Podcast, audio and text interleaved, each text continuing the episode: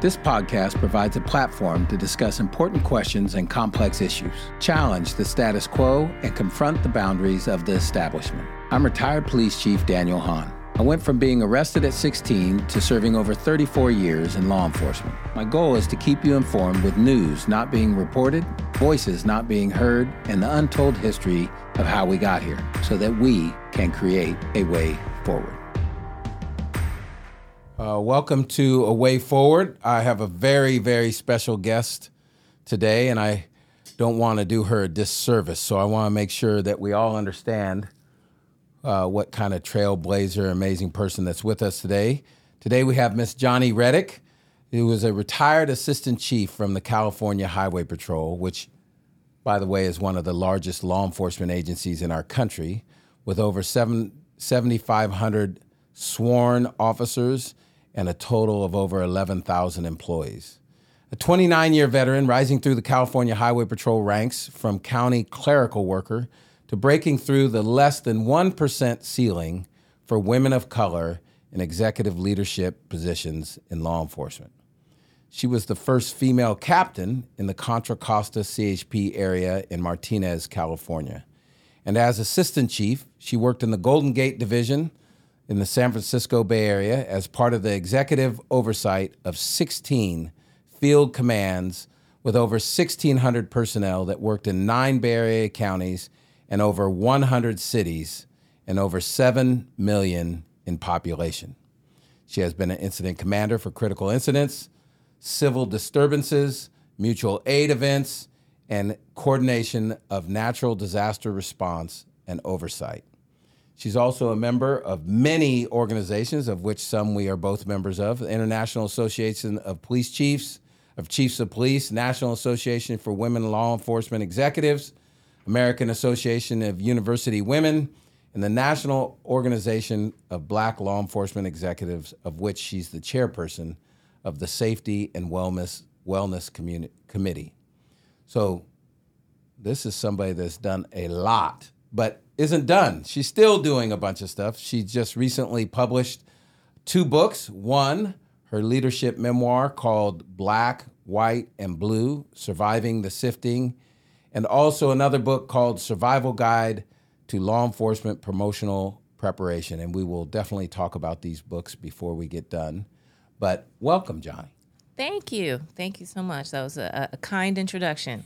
So thank you. well, could have gone on for a lot longer, but I figured I'd try to cut it a little bit short. So, with somebody that has uh, blazed some trails and been places where not too many people like yourself have been before, especially in law enforcement, uh, tell me a little bit about uh, your upbringing and eventually what prompted you to go into a profession where you surely didn't see people that looked like you, especially in high positions. So tell me a little bit about how you grew up and what made you want to get into law enforcement. Well, um, I'm just going to be transparent and say before we actually went live, I told you where I grew up and you giggled. it was a good giggle. It though. was a good giggle. but um, so I grew up in California and I grew up in Bakersfield. Uh, for those in California, it's in the Central Valley. And um, I was raised by uh, a single mother. Uh, my mother struggled quite um, quite a bit during our time financially. Um, she struggled with addiction to uh, drugs. Um, she was a registered nurse uh, most of her life. So uh, when I came along, it was prescription medication at that mm. time. Mm. So, you know, working shift work, trying to stay up for shifts, needing to sleep, um, working through registries. When she wasn't working, because she was going through depression.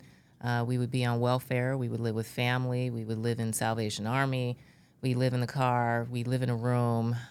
I mean, it was just very hectic for many of my younger years before I probably before I was a teenager. Wow. We were transient. We lived in different states. Depending on where her sisters were living, is where we would go and stay for a while. Or, you know, um, when I even think back to some of those spots when I'm I'm asked to you know rethink of your your journey i don't know how we did what we did and how we made it through what we did out without for me god and so right. i am anchored in my faith as i began to navigate my journey, I learned about uh, that space that I needed for me to be able to, I don't know, help me to be stable because there were so many opportunities for me to go in so many different directions. Absolutely, and we see it every day in our community. Every single day. I mean, um, and so, uh, you know, when I got to high schools, when I kind of started settling down for myself as well, where I was like, I don't want to go anymore, mom. I don't want to go to Texas or Idaho or, you know, Arizona or wherever she was going to be traveling. And I wasn't a great high school student. I think I was mediocre at best. Um, I was striving to be better, but it was complicated. I was carrying so much trauma that I didn't even understand. And I met a family when I was about eight years old the first time, um, a, a, young girl I went to school with in the fourth grade. And we became friends. And her family became kind of my surrogate family when my mother could not function for me like she needed to. Right. So when I came back at 13 to Bakersfield, I we had phone books back then. Yes. And I, looked remember up in the phone book the last name of the family and Oh, so you hadn't had contact with them for a little bit. for a long time. okay. And um and I called the number because her name was her father's name, just slightly differentiated, and there was only so many in the phone book. And I called them, and they were like, "Oh my God, where have you been? We we have to see you." And I integrated myself into that family because they took me in, and Wow. they are like my sisters and my second mother. Because again, my mother struggled. Right, you need community to be able to help you um, navigate. And so, fast forward, I'm 18, I'm graduating high school, and I graduate, but I don't know what I want to do. So, I go to apply for a job, and I get a job with uh, human resources for the county as a typist clerk. And I take some junior college. And I'm working for social workers who are seeing cases. So, occasionally, I would see names of those I went to school with coming across. And I was like, man, I got to do something with myself. And I saw ad in the paper. So you kind of saw yourself in some of those names, sure- like potentially I could be. Absolutely. Okay. I could be in the system. Mm-hmm. Absolutely. I just happened to have a clerical job getting paid $3.75 an hour where I have a That wasn't benefits. bad back then. People today will say that was horrible. Yeah, but that gives you perspective Right, on where we've right. come from. Right. And probably about 20, 20 and a half, uh, I saw a huge ad in the newspaper. I'd been with the uh, human resources there for a couple years, and California Highway Patrol was hiring. And um, I was like, okay, the qualifications weren't that stiff. They're very similar to what they are high school uh, diploma, uh, you know, age requirements, vision requirements, you know, no felonies, et cetera, driver's license that's valid. What was your impression of law enforcement when you were growing up with all the moving around, or did were you kind of neutral, or did you have a negative impression, or was it I was neutral. neutral? I was relatively neutral. Um, whatever my mother was experiencing, I didn't always experience because I would be left with family and I wouldn't see her for days or weeks sometimes. So whatever might have happened, I didn't necessarily see it. Gotcha. As a young person, I the only couple of instances that I had had with law enforcement were not negative. Okay. Um, so, but I had nobody in law enforcement. I had nobody in military. The only service Hear oriented story over and over. the only service oriented person I had was my mother when she was nursing. And she was nursing. I would see her in those strong leadership moments Helping of pr- helping people. And so uh, the ad uh, was right next to the comics, which I love to read. And that's why it caught my attention because it was a huge ad. And I was like, hmm, $40,000 a year. And I'm going to be able to go to a real dentist with real benefits. And it has something called retirement, which I didn't really understand what that meant. But I was like, man, that would be kind of a cool thing to have one day. So it sounds like a little stability. Sounds was- like a little stability that attractive I, to you, that I never saw, never had. right? Right. And so I applied um, because I had no history of anything in my background. Um, literally within six months, I had uh, background investigators come into the house to talk to me and my mother to say, "Hey, can she go to the? We're going to extend the invitation to go to the academy uh, in literally like two months uh, in December." Did the fact that you were a woman give you any pause about applying, or that never really crossed your mind at that time? You know, honestly, it I, I, maybe I was that naive, but no, because I played basketball in school. Okay. I was kind of like a tomboy growing up a little bit, you know, rough and tough. Um, but I did have a period where I modeled for a little while. So You had a little bit of everything. yeah, so people didn't think that why would why would you want to do it for one? Two, what makes you think you can or should do it?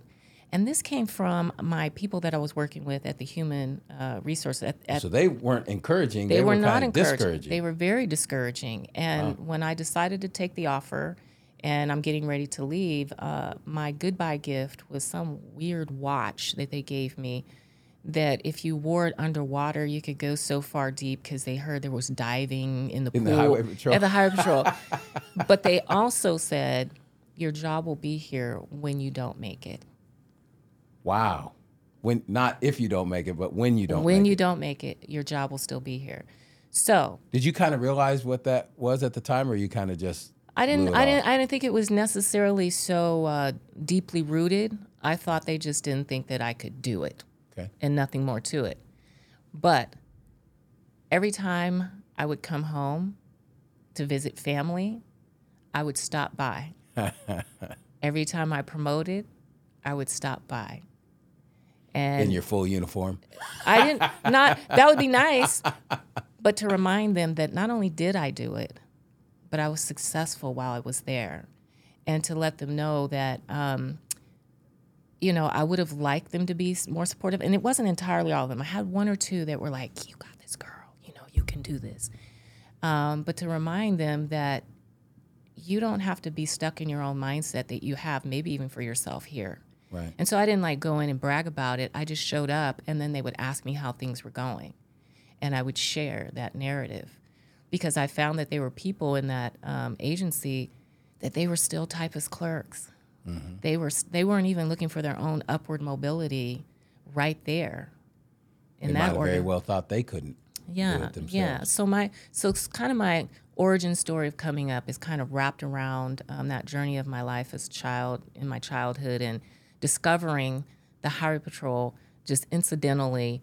Um, and then, of course, being influenced by CHiPs and things like that on TV. You know, you Poncherello. yeah, you want to kind of be cool. You're like, I want to be cool like them. So, and I'm guessing your childhood and and seeing your mom go through those things, and the fact your mom was a nurse, uh, I would imagine heavily influenced you as a peace officer in the work that you did in the communities that you worked in.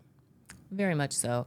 So when I said there wasn't very many champions or people that um, really thought it was something for me, my mother wasn't somebody who was surprised by the idea. she was more like, Jonni, you actually you can do anything you want to do. So even though I felt like, um, you know, daughters and mothers already have different relationships as they go through, you know, come into their own, so to speak.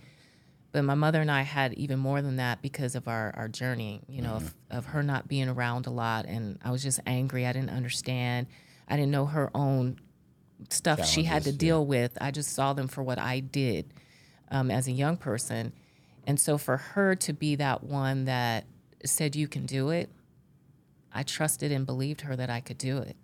Now, listen, when I got to that academy and they were yelling at me on day one, Start having your doubts. I was like, what in the world? Because there was no real recruitment of me. There was real, really no preparation of me. And other- nobody you knew to give you a heads up of what to expect. nothing um, other than they said you need to start running and get physically ready for the academy. So I started doing that. But when I got there and they started yelling at me and telling me I needed to go home and bake cookies with my mama and darling, all them that the you know, because when you show up, you show up dressed with your suitcases. You're gonna have to get rid of all that, you know, costume, makeup on your face and your ear, you know, all of this stuff. And that I was like, what have I gotten myself into? Because I'm not military in any fashion, um, but I had the discipline of playing basketball for several years in high school. I And back then, coaches used to yell at you. coaches yelled at you. Um, workouts were hard, and if you wanted to play, you wanted to start, whatever that you know, all of that teamwork, and so you just kind of started to assimilate. But what I appreciated was those folks that you go to the academy with that see you, And then because it's predominantly white male, there was not very many women, not very many people of color, but you have good advocates that are, um, you know, your allies that step forward for you for the right reasons and help you to succeed. Because without them, I would have went home and baked cookies with my mama. And but my mama is key because we had pay phones, and so you could make phone calls um, home, right? Because we didn't have cell phones and pagers. Yeah, I was going to say, you're saying we didn't have cell phones. back then. We didn't. We didn't. Um, and every time I would call, embarrassed a little bit because I was getting emotional because it was very hard, long days, long hours, very much a lot of rigor. She would listen to me, and I would cry sometimes a little bit, and then she would just say, "But you're gonna stay, and you can do it." She said, "Try to get sleep." She didn't give me no, you know, and that would stay her mantra my whole career of, "You're gonna stay and stick it out." but get the rest you need because it actually gives you, you it, it frees your mind to, to free yourself from what you think you can't do when you rest and restore to be like it's a new day i got this. And i would just every day literally take every day for every day through that academy. But my mother was that person that believed in me to do the thing i didn't know that i could do. It seems like what you're telling me sounds very familiar to my own personal experiences in the academy way, because everything you described was what I was thinking, because I went through that same location Yeah. for SACPD's academy. Uh, very, uh, remember vividly the yelling, and I'm thinking, what the heck? Who are you yelling at? um, but you mentioned calling your mom, and with all the challenges you mentioned that your mom was going through uh, in your childhood, she's still the person you were needing to hear, and she was still mom, right? She's still a driving force of how you become successful, despite all the challenges that the two of you had gone through in your youth. Um, you also mentioned something else that all these people, in some form or fashion, either didn't support you or in some way were even discouraging uh, in assuming that you couldn't make it, which at the time doesn't seem terribly unusual that somebody would think you couldn't make it because they probably didn't see too many yous in those roles. Um, but you also mentioned there was a couple people that even sometimes on the down low were like, you can do it, and were kind of your encouragers. And it sounds very familiar to, uh, we had um, Flossie Crump, who was the first female officer and also African American in the Sacramento area.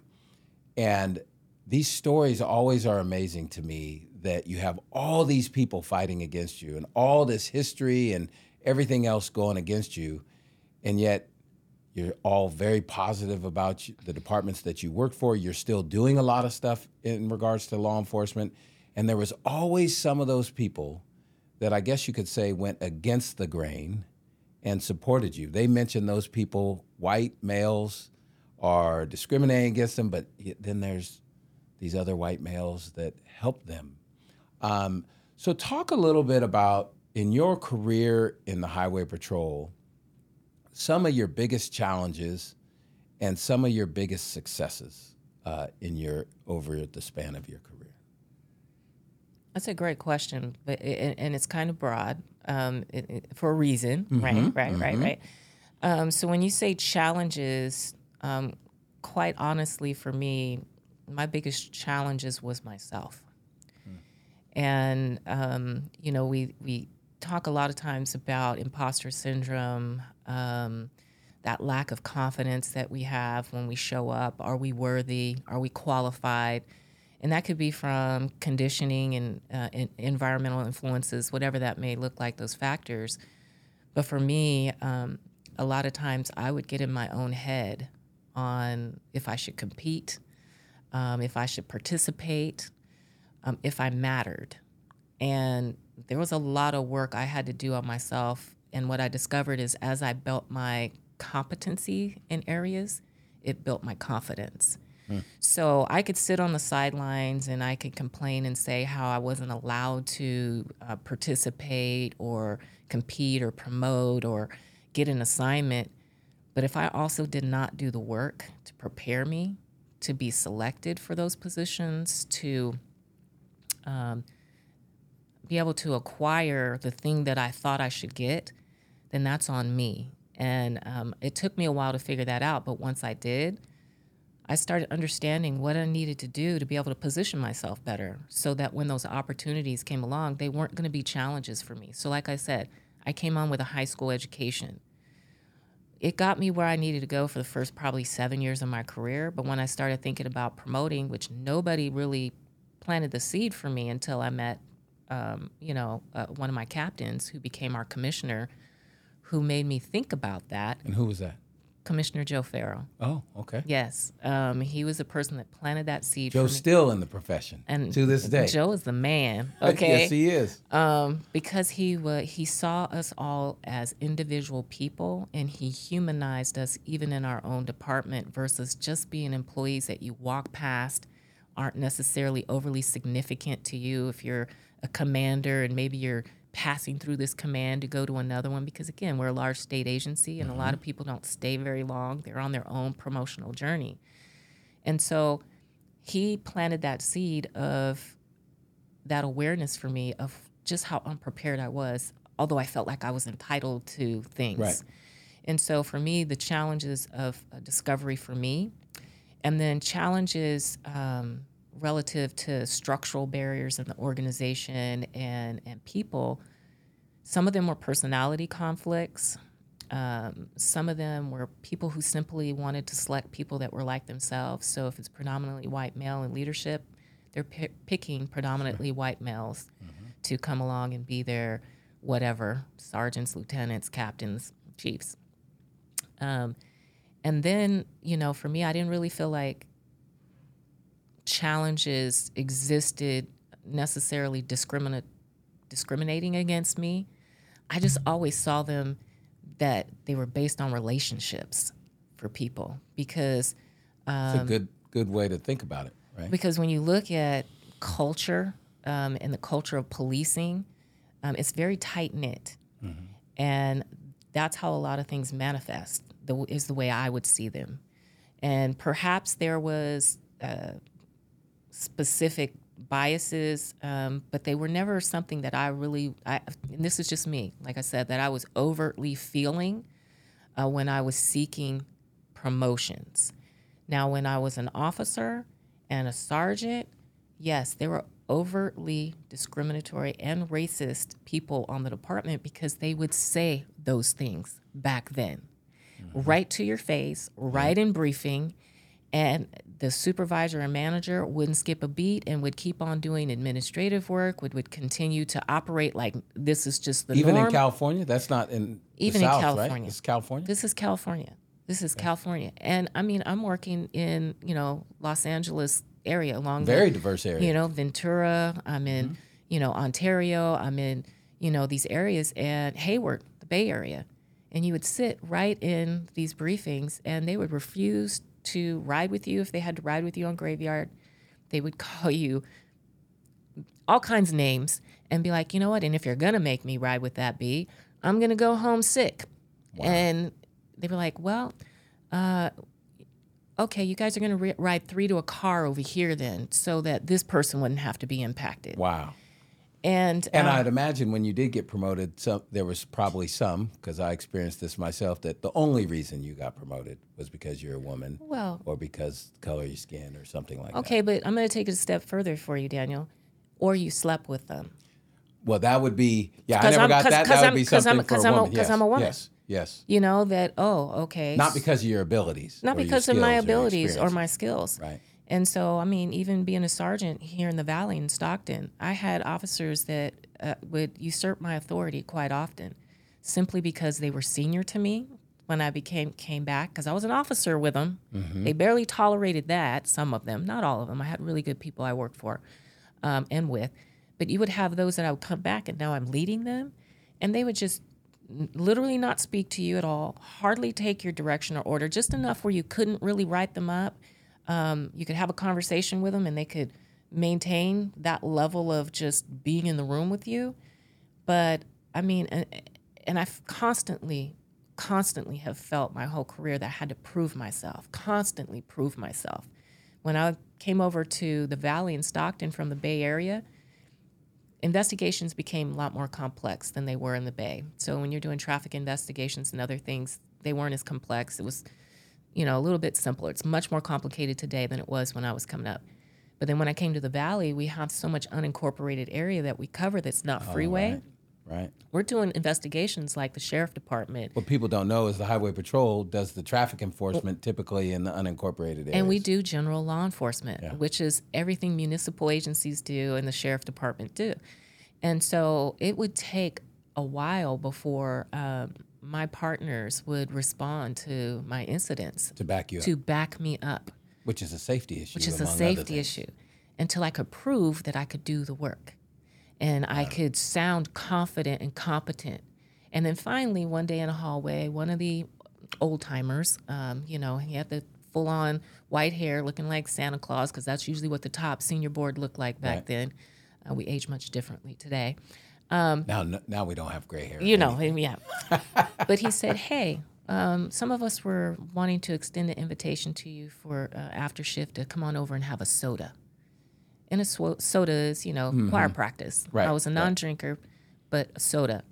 And it was a pivotal moment to say, I could be like, no, thank you. I'm just going to go home to my family. Or I could say, how can I leverage this relationship so that I can now have the support I need when I'm working and for them to get to know a little bit about who I am versus just seeing me based on my gender, maybe Right. based on my race. And it was significant because I used that in my leadership moving forward. Awesome. So that is, I think, one enlightening for a lot of people. But with all those challenges, you still stuck to it, first of all, with the Highway Patrol and in this profession and in that environment. Um, but not only stuck to it, but thrived and was very, were very successful. So with that, what would you after this after your formal career in law enforcement because you still do a lot with law enforcement, what would you say are the one or two things that you're the most proud of or your biggest successes that you that that bring you the most pride just to you uh, that you were part of or that you were able to accomplish in the highway patrol? I would say being able to use my gifts, my God given gifts, truly. I mean, I don't know that I knew what my purpose was for a long time. And sometimes, if you, for me, when I navigate things and I don't, I'm not purpose driven, I can be very frustrated. I can feel lost in what I'm doing. I, I don't know my my reasoning for you know getting up every day and, and, and donning the uniform and dealing with the pressure you know the pressure of feeling like i have to be perfect the pressure that i have to perform just all of that so what i found most rewarding was the ability to be able to um, help other people inside the department because our focus when we don the uniform oftentimes is outwardly focused how we're going to go out and provide that service and protect and serve because it's on every patrol car in some fashion. But what i realized is that um, we can't do that work without the people that we work with. And the people we work with are coming to us with their own experiences that they're having outside of putting on the uniform.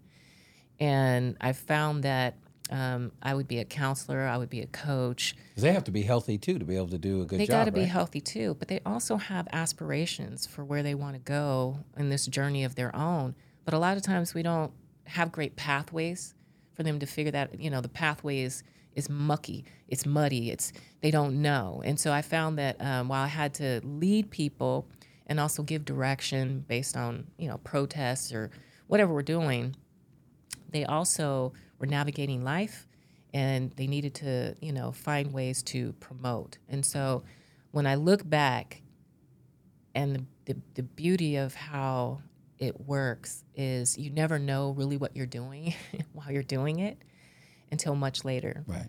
and I had um, somebody who recently promoted to one of the very highest levels of the organization just really thanked me for how much I invested in them, but uh-huh. more so how I changed the quality of life for not only them, but for their family. So, those implications on when we give time to people and we really see them and we help them, it changes everything for them and generationally for them and their family if we do it right. Right. And to me, that was that's probably been my biggest reward is how that happened for people, and I was able to be that advocate and be used um, to do that, and that's why I still do that even after retiring. You know, it's interesting you say that. We had um, uh, Leah Albright Byrd on A Way Forward. Uh, matter of fact, um, it- her podcast was recently released, and she was um, sucked into human trafficking as a young teenager. And one of the things she said surprised me, uh, and I'm not sure why it surprised me, but I think it would surprise most people. She said, and you can imagine her relationship with law enforcement, Yeah. being arrested and um, going through all those things, being in the world of human trafficking. Um, she said what she learned is that officers have some very similar traumas that she had with all the things officers see throughout their careers. So um, it's interesting you say today that your one of your biggest successes you feel is helping people inside the department. So I have a couple uh, follow up questions on the mentorship uh, aspect of your career and your life, but I want to go back to your mom. Uh, I'm curious what what did your mom think at like graduation? What was your mom's reaction when you were successful in completing the academy?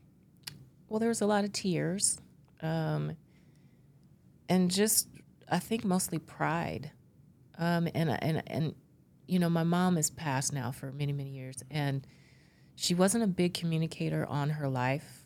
I, I my understanding of her life were my observations, and then later being filled in and informed by my aunts to share things that my mother didn't, Didn't share share, with right. me at that time.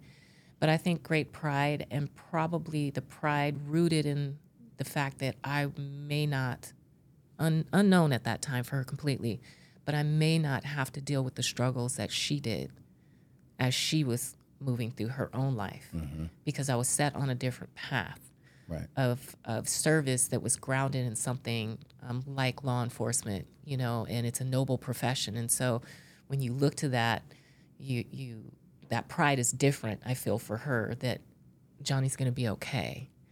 You know, Good. you know I, that's what I feel anyway. Right, right. So you mentioned uh, helping others in the department. So, like, what advice would you give with all this that you have gone through and been successful in the world of law enforcement and elsewhere to a young person today that is thinking about law enforcement? Because we're currently in an environment where officers are leaving the profession in droves um, probably more so than I've ever seen in my entire career. And the people coming into law enforcement is dramatically less than it was when you and I applied. Um, so if there is a young person that is maybe even just slightly thinking, hmm, I wonder about law enforcement or even specifically the highway patrol, what advice would you give that young person? Well, first of all, before I think about the advice I would give, I, I want to lean into the change that's shifted, the social change that has shifted around the perception of law enforcement. And when you and I came on, it was a very popular, admirable thing to do, almost like you were joining the military, um, but you were joining your local law enforcement. And there's been a lot of social change that have shifted that per- perception. But I also want to challenge challenge law enforcement um, and other leaders to we can we can talk about the truths that are out there, but we have to be careful how we talk about truths because it doesn't encompass every single individual. When we say and continue to tell our uh, police professionals that you are under attack, that the community, um, you know, does not like you, they hate you. You know, we have to gear up and be defensive and go out there and be armored.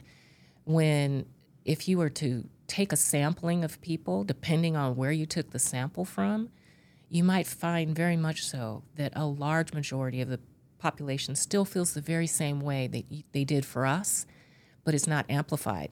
It's not magnified. It's not going to be on the media because that doesn't drive the news. It's not going to necessarily be on um, in the narrative all the time because that doesn't evoke the emotion that we want and create the what my daughter calls drama, right? So we have you know, things to, you know, keep us all uh, bunched up about. And so I'm overly encouraged. So I am a professor at the University of San Diego, um, and I teach. Still working. And I um, I uh, teach a graduate uh, through a graduate program for law enforcement and public safety leaders, where we talk about emerging trends and issues that are that are going on, and how they're struggling with these conversations with their teams and their people around morale, job satisfaction, engagement, which has everything to do with recruitment and retention. And we talk about a lot of things, but what I discover is we don't execute a lot of things. And so that becomes the challenge.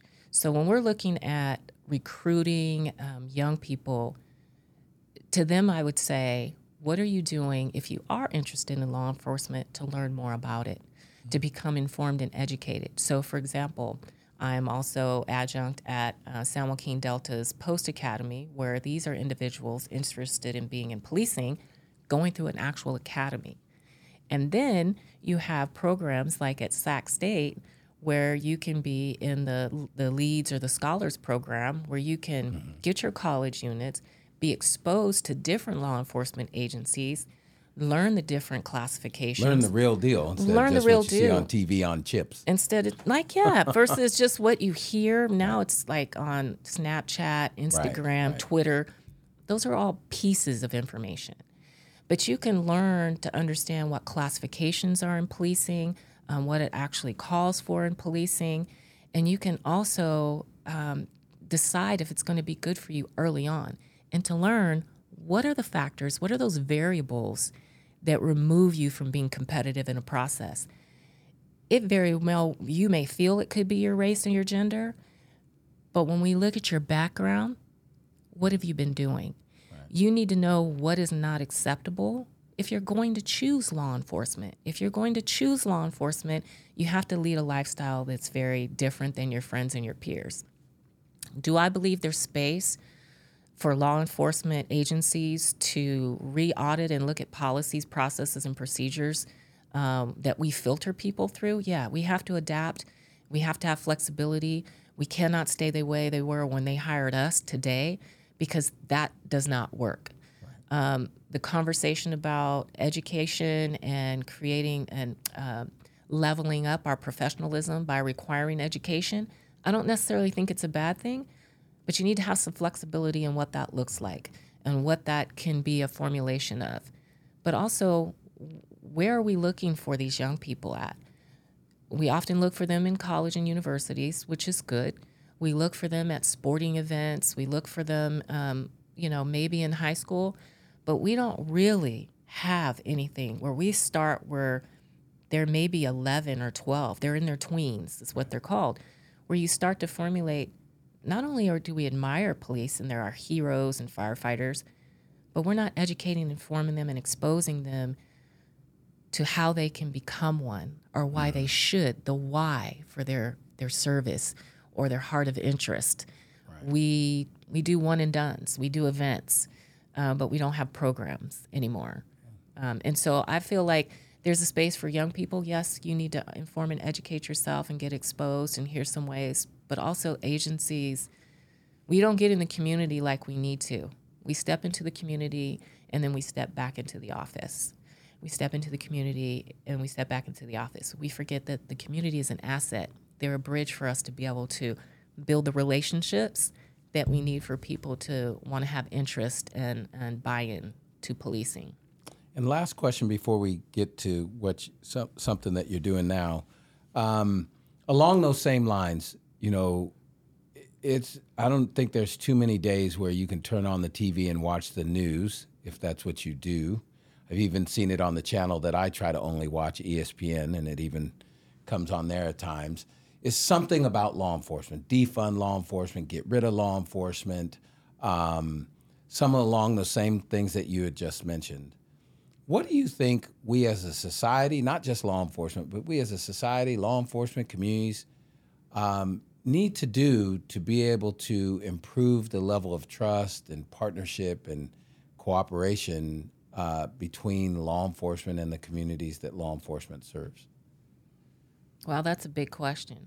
Mm-hmm. That's the million dollar question. It's the million dollar question. It's the million dollar question. Uh, you know, a lot of things agencies are doing are really good things, and it's expanding. Community engagement practices are growing. Um, you know, relational policing is you know kind of at the root, and it's growing and understanding relational policing. Chief Victorian out of uh, Waco, Texas, speaks on this quite a bit, and it's powerful when you think about relational uh, policing in that aspect. But when, so I think of law enforcement a little bit differently, especially now that I've retired and I'm moving into an academic space where I'm growing my knowledge in a different way. And I'm looking at us organizationally and um, how we're st- the structures, the frames around the organization in which mm-hmm. we work. But we don't think like a corporate business does we still think like policing agencies almost from the early 1900s. We mm-hmm. still function that way, even though we are multi billion dollar agencies for some of us. And we have so many resources and assets.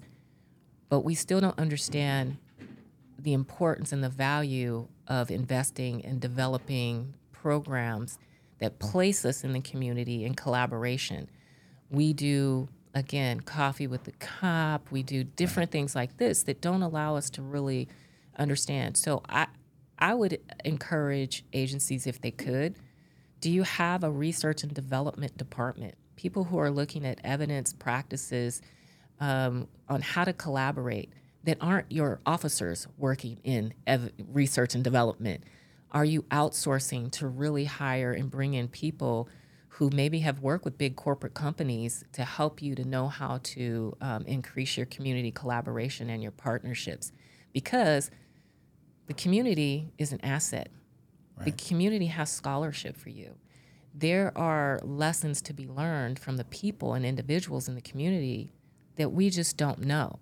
So I recall you doing listening sessions when you were chief at SAC PD, and I had an opportunity to sit in on those because I was part of IACP's uh, mm-hmm. Human and Civil Rights Committee. You weren't allowed to be in the room, but we were with the community. And we were thinking we were going to hear these very big, you know, things that were concerning the community. Just simple stuff, huh? It was very simple.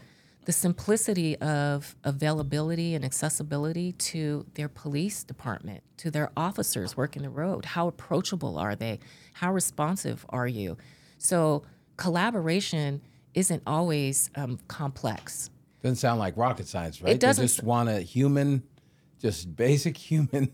They stuff. want they want to be involved. So if you're talking about reducing crime and, you know, um, working with youth so they can have better opportunities and keep them out of the pipeline to prison, and helping our homeless, you know, challenges that we have. When we look at root cause for social issues, it's really not that complicated. But what are your wraparound services? Right. You know, are you looking at the root of why um, certain communities don't trust you certain ways? Because there there's could, history there. There's history there, yeah. right?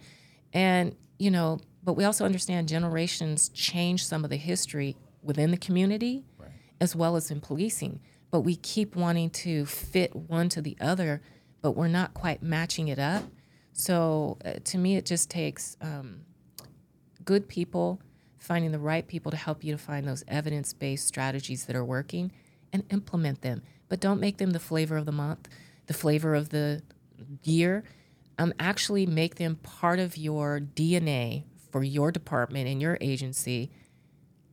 And if it doesn't work, try it a little bit, and if it doesn't work, get rid of it. But try something new. Be willing to just be Keep out, evolving, evolving, and be outside the box. Stop being police. I, I don't mean to say that in a bad way.